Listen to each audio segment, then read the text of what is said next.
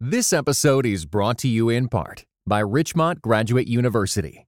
The field of mental health counseling is growing rapidly.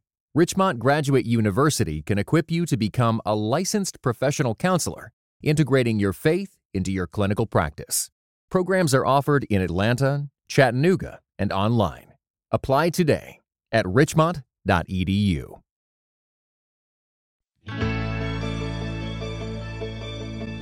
I am so excited about getting to have a conversation today with Andrew Peterson about the book of the Dun Cow, which is featured in my new book, The Scandal of Holiness. I think everyone has a copy of this by now that is talking with us.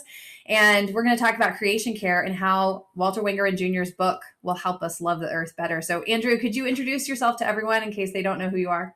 Of course. My name is Andrew, and I am married to Jamie for 27 years, and our kids are 19, 22, and 23 years old, and uh, two ba- two boys who are married now, which means I have two new daughters-in-law.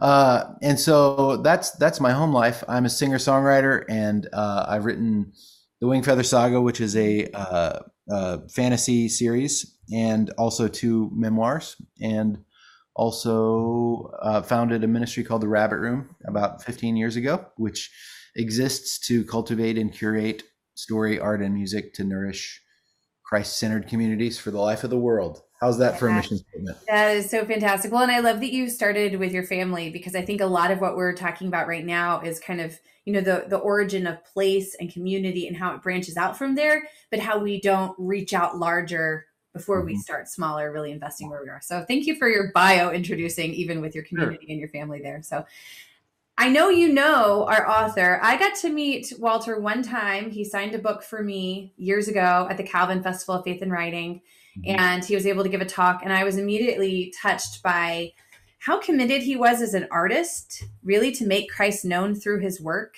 Do you mind telling us just how you knew Walt and and how you got involved with him? Yeah. Um, so Jason Gray um, is a dear friend. He's a singer songwriter, and Jason and I share a, a, love of books and a lot of the same writers. And um, he uh, bought, I think he bought me a copy of Book of the Dun Cow, or he was aghast that I hadn't read it before.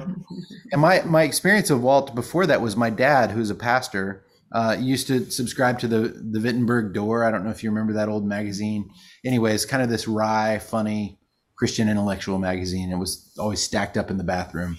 And uh, anyway, on top of it was a book called Ragman and Other Cries for Faith uh, that my dad loved. And so I had read Ragman um, before, and and in high school before I was really a Christian. I didn't really know what to do with it, like it, but I was. I remember even then being very surprised by Walt's voice. Like he has such an unmistakable writing voice um, that like within two sentences you you know it's him. You know what I mean? Mm-hmm. And uh, and anyway, that was my that was that. But so then later, twenty years later, when Jason Gray was like, "Have you read Book of the Dun Cow?" I was like, "Oh, he's that Ragman guy, right?" so I read Book of the Dun Cow and was just flabbergasted by it. It was so. I mean, it's it was like a lot of things that I had read, but it was also very unlike anything that I had ever read before. Um, and I was like profoundly moved by it, also profoundly creeped out by it. Like it was, mm-hmm. it's mm. one of the like most unsettling depictions of evil in any book that I've read before. Um, and I also recognized in Chanticleer um, my father. so uh, my dad is a small town pastor and I asked Walt about this later. I was like, "Did you mean for Chanticleer to be the pastor of a church in this book?" Mm-hmm. And I don't really remember his answer, but I think that's what he was doing. Mm-hmm. Um, because you know he's got all these memoirs about Walt being the pastor, and there was something about Chanticleer's gruffness, mm-hmm. like his impatience, but also deeper than that, his deep love for his community, mm-hmm. uh, which I was like, oh man, I love this character, and I was like, oh, I think it's because it reminds me of my dad. Hopefully, my dad won't watch this because he's impatient. What do you mean? Uh, but anyway, I, uh, I that was my experience of it. It was just this really interesting analogy between what was happening in the story and what's happening in a local church. So yeah. that was one one take on it. But that's also I don't I also experienced it as as a as pure fantasy and yeah. myth. Yeah. and it was amazing that way. So that's the setup. I, I fell head over heels in love with Walt's writing mm-hmm. when I read that book, and then I went on from there and read yeah. as much as I could get my hands on. And then the Rabbit Room. Uh, this was 15 years ago or so. We were um, planning our first Hutchmoot, which is our Rabbit Room uh, conference, mm-hmm. and we had never done it before, but we wanted a keynote speaker that would kind of ex- exemplify a lot of what we were, we'd like to talk about, which is this uh, intersection of um, poetry, art, mm-hmm. storytelling, and the ways the Holy Spirit sometimes uses that to make Himself known. Right. Yeah. So, uh, so in it's not like everybody we talk about is a is um, oh, how do I put it? So it's like there's the Lewises and the Tolkiens and those guys, mm-hmm. um, and in that he, Walt was like a living author in that writing in that same tradition, mm-hmm. Mm-hmm. And, and he, we knew he lived right up the road, so we sent an email to his people and we're like, we would love to honor you and and uh, we've got a whole community of people who think you're awesome. Will you come mm-hmm. back and speak? And he was our first keynote speaker, and he blew our minds. Like he uh, at that point had been diagnosed with cancer, and so he had his oxygen tank with him, and you know the whole thing, and uh, stood on stage, kind of haggard in his breathing, and delivered a talk that people are still talking about today, 15 years later, about the power of poetry and mm-hmm. and uh, the way artists who are Christians work, and uh, and then he was our second keynote speaker, and he came back another time for something else, and and through that relationship uh, we um, the more we got to know each other and my brother who's the executive director of the rabbit room and also the publisher like he's the one who's mm-hmm. edits a lot of the books um, walt came to us came to nashville and he was like i have all these books sitting around that were never published uh, and i want the rabbit room to be the publisher wow. and so we were blown away by it and agreed to do it and so we we pub- we've published three so far um, maybe four now. I can't remember. Um, but he just really believed in what we were doing. I think he trusted my brother as a as an editor. My yeah. brother's a really good editor. He was terrified to edit no longer, but um, but every every writer needs one. And so mm-hmm. um, anyway, yeah, we just got to know each other through that. And and Pete was actually um, with him the week before he died. Oh wow, I didn't know that. Yeah, so we have an interview, video interview that we aired at Hutchmoot. Um, with Walton is so moving, so beautiful.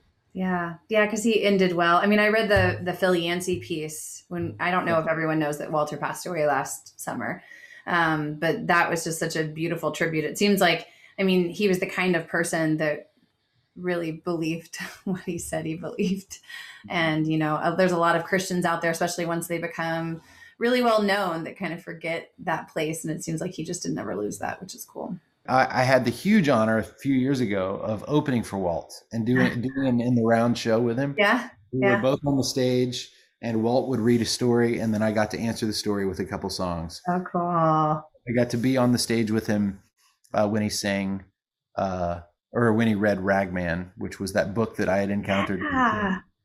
and uh, and then answer it with a song called All Things New, um, which was like one of the highlights of my whole career. This podcast is sponsored by Brazos Press. Brazos Press publishes books that creatively draw upon the riches of the Christian story to deepen our understanding of God's world and inspire faithful reflection and engagement. A Brazos book that I would recommend is Reading Black Books How African American Literature Can Make Our Faith More Whole and Just by Claude Atcho. In the book, Atcho demonstrates how Black experience, as shown in the literature of great African American writers, can guide us toward sharper theological thinking and more faithful living. Get 40% off and free shipping at bakerbookhouse.com with code READING. That is fantastic. Well, I know I love that interplay, especially between, and he shows that even in the Book of the Dun Cow, right? The interplay between the song and mm-hmm. the poetry yeah. If, if you remember that when um how do you say her name? Pertelote? Per, per, I don't know if it's Pertelote or yeah. I don't know. He's he's playing those words. I think it's really the book is all about humility, and I feel like it's a humiliation to try to say all the different names. So, um, but Pertelote when she sings, it's just so moving because it's right after the preaching. And if it does relate to like what you said, where it's a pastor, mm-hmm. right? And he gives this very fiery sermon, and Chanticleer is trying to move everyone to action, and he's trying to be so persuasive, and he's telling his testimony, and then it's just crickets. But then when she sings the exact same thing, everyone is moved to action. Oh, I love it just made me think of that interplay you're talking about there where he would be speaking and you would be singing and everything comes to life with that synthesis mm, that's beautiful the two yeah i will confess i haven't read it since then so 15 yeah. years i've read the book and i've bought so many copies for people and like forced it down their throat mm-hmm. Mm-hmm. Uh, but yeah it's been a while i'd for, completely forgotten that scene yeah. Well, it's, you know, for me, it was one of those books I hadn't read. Everyone tried to force me to read it too. Like they, I love visual aids, so I just keep picking it up. But everyone kept trying to get me to read it. And I remember seeing the play, the, the Calvin oh. Festival did a play of it. How did that and, work? So they performed it. It was a round stage, so very chic, like Shakespeare setup, and everyone was performing in the middle. And the students had adapted the book, so they had, you know, done this and I saw the play and I was so confused because it doesn't translate the same way. Yeah, so much of, you know, Walter's prose kind of explicates for you what the drama is supposed to mean. Mm-hmm. Right. And, um, and without that, I just remember watching it being like, there's a rooster and there's a dog crying and there's a big worm. Like I was so confused that mm-hmm. I never read the book. Uh, but then the minute I picked up the book and you're starting to read it, I'll just like read a passage so people get a sense of like why they have to read this. But like in those days when the animals could both speak and understand speech, the world was round. The earth had a face. It was a holy place. I mean, it's like, it's mm. such a different thing to read this book than just to see the plot, right? I can't imagine that story without his voice in it. So the book makes you feel like it's supposed to be a children's fable, like even the cover. Mm-hmm you're like, oh, it's about a cow and a rooster. Um, but then when you read it, it like takes over. It's kind of like you, the way that you read The Hobbit or the way that you read, you mentioned Lewis and Tolkien, Narnia.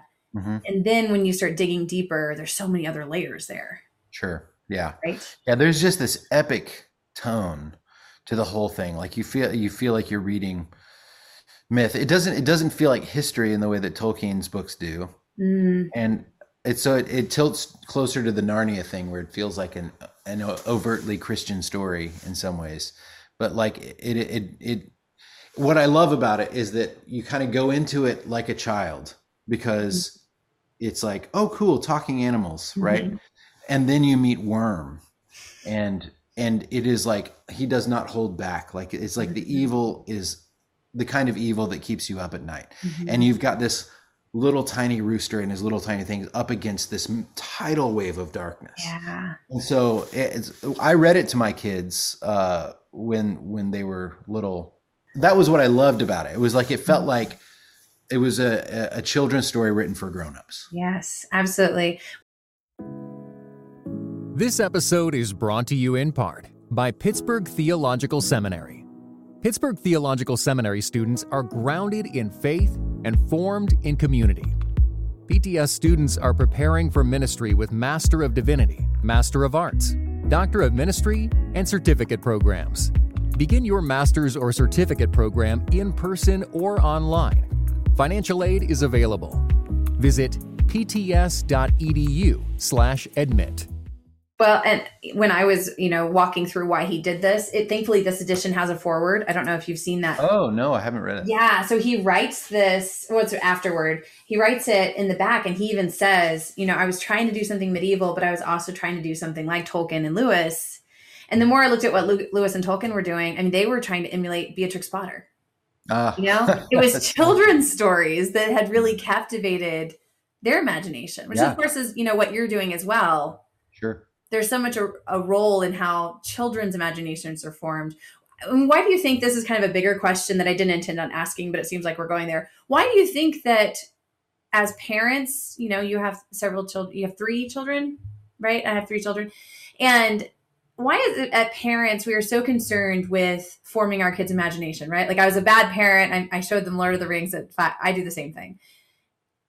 And yet when we're older, we are less concerned with what's forming our imaginations. like mm. even like as a church as pastors you just hear a lot less about making sure that people read good books and making sure that their imaginations are well formed. Like where do you think that transition happens and why does that happen? Man i don't know. It, that is a great question. I think it's we're kind of in new territory because we've never uh had access to as much television as we do now. Like even movies are coming out on on streaming yeah. services uh, you know concurrently and so uh you know it's it's weird to me when like uh ted lasso or the office or mm-hmm. whatever get talked about by people and and there are some really wonderful things in those shows right mm-hmm. really wonderful thing there's also a lot of really crass stuff in those shows mm. like really uh, imagination forming culture forming things yeah. in those shows um, and so i'm always in this weird tension between like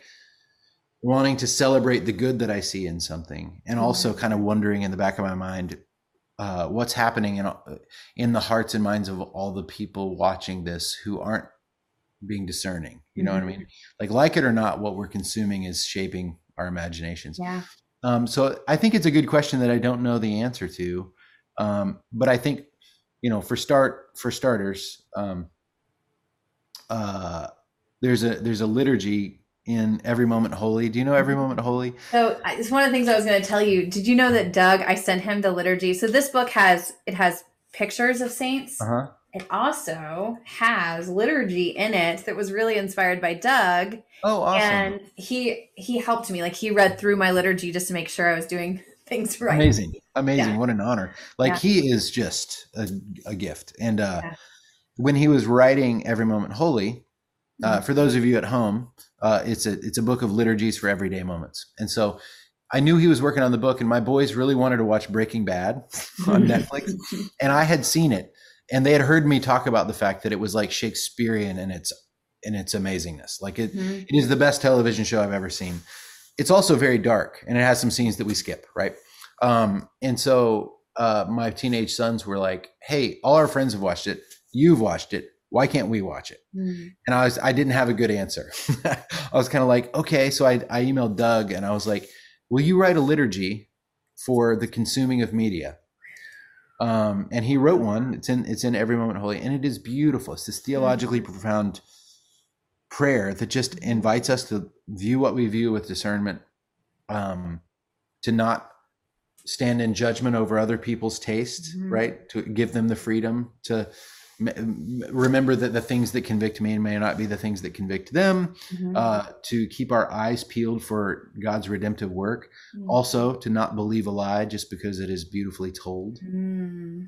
but to have your like thinking cap on while you're consuming media so he wrote it and i printed it out and i told my sons uh, we will watch this show as long as we all pinky swear to read this liturgy every night before we watch it wow. and so we did we have three copies sitting in the drawer in the living room that uh, my boys and I would read, and we would invoke the aid of the Holy Spirit as mm-hmm. we viewed this thing.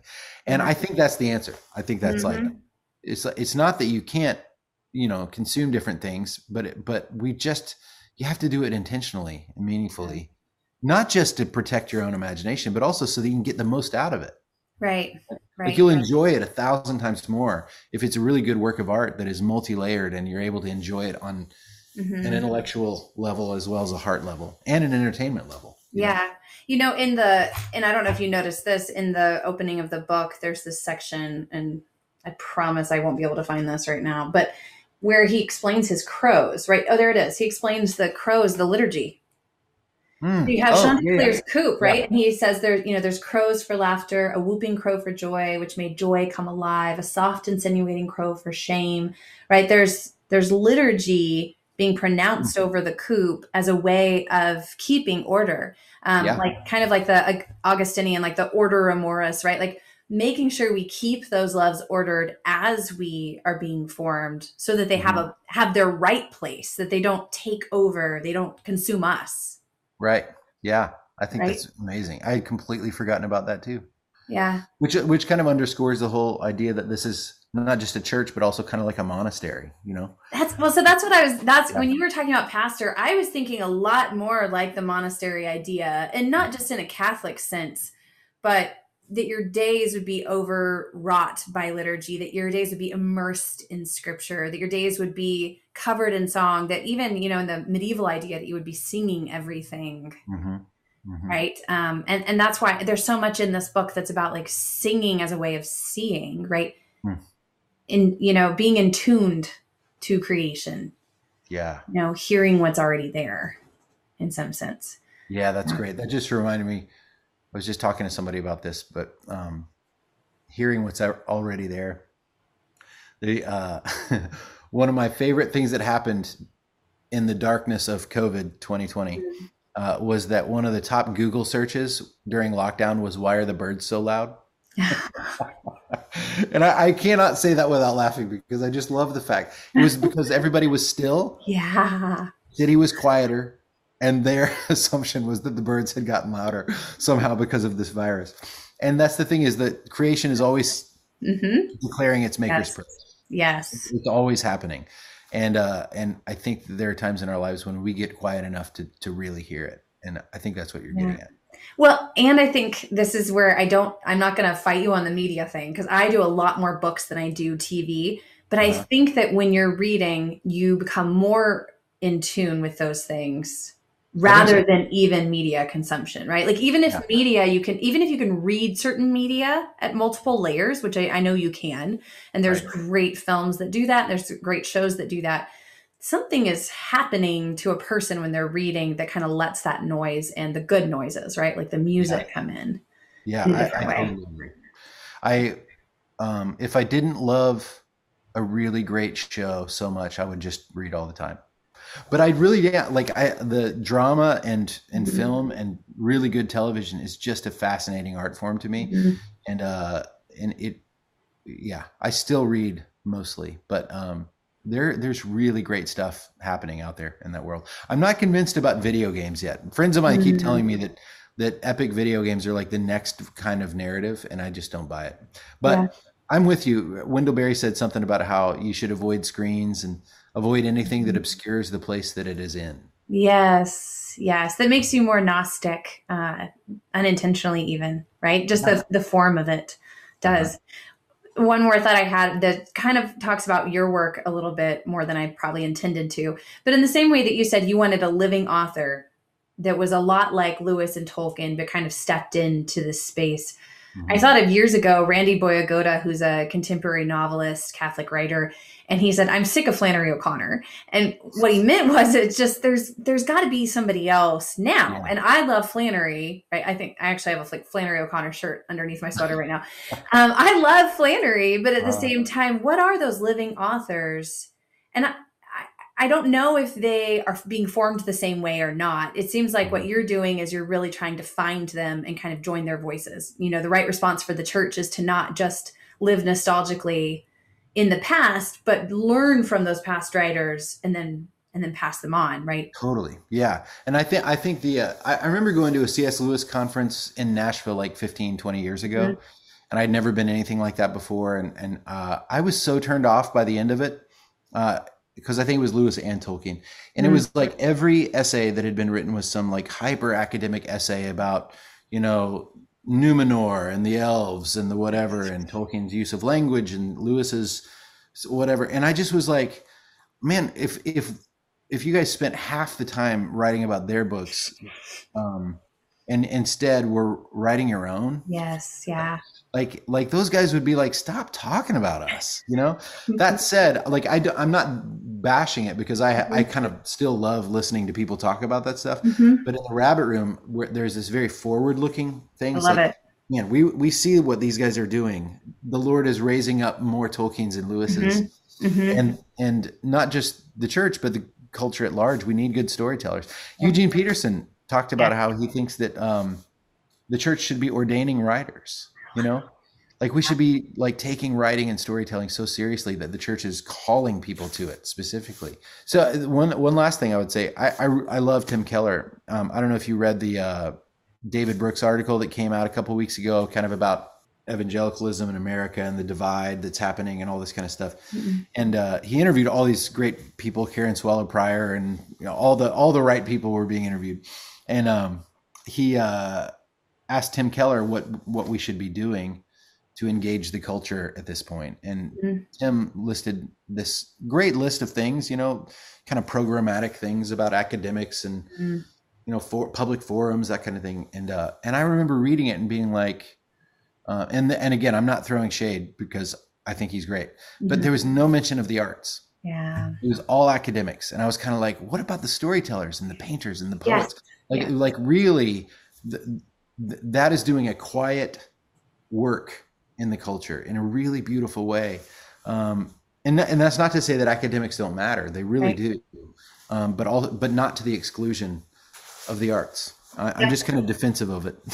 No, I think well, and I think that's a great place for us to end the conversation on because I think that that's exactly why I would really recommend Walter's work is that he is picking up that legacy and he's also inviting people then to respond by telling their own stories, by reading their own lives to see what story is at work.